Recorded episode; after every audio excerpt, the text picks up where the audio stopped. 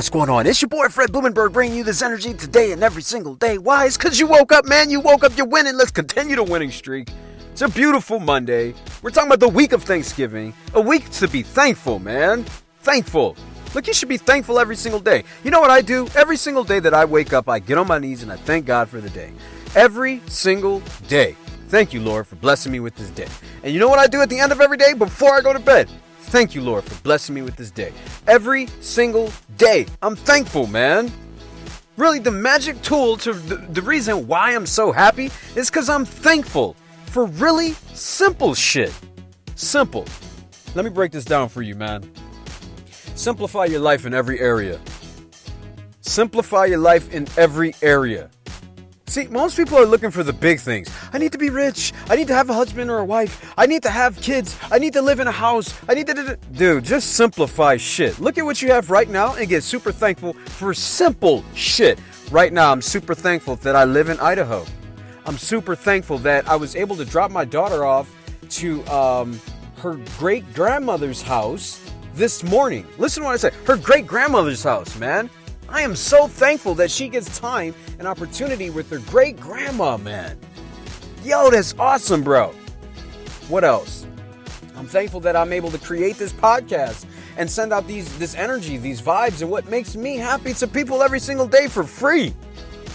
I'm thankful that I have people that engage with my content that are just like me, that might feel broken, but just are looking for someone to lift them up. I'm thankful for the energy that I bring. I'm thankful for having a hot shower and food in my house. I'm thankful for being alive. I'm thankful for being healthy. There's so many things I'm thankful for, man. Why? Because I simplify life. See, when I'm going for a goal, I make it really fucking simple. What do I want? And then I reverse engineer from that. It's never a big gray goal. It's exactly what I want. And I reverse engineer on how I get there. I don't complicate life.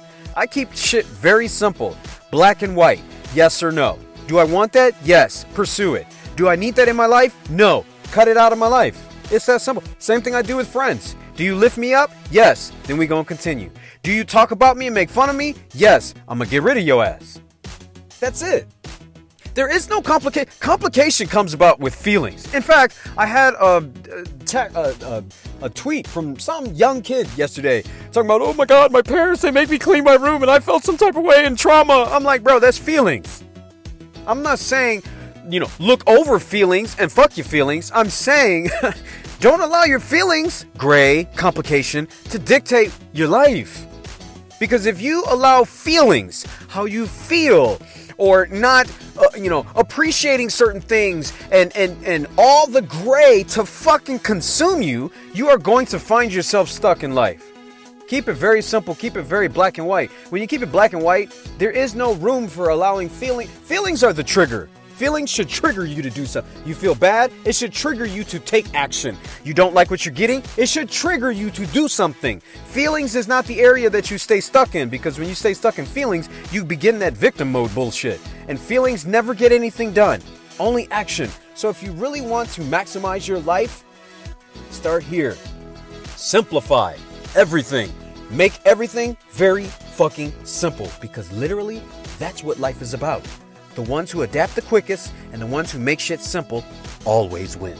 I want you to start doing that now. It's your boy Fred Blumenberg. I love you. Be blessed. I will see you on the other side.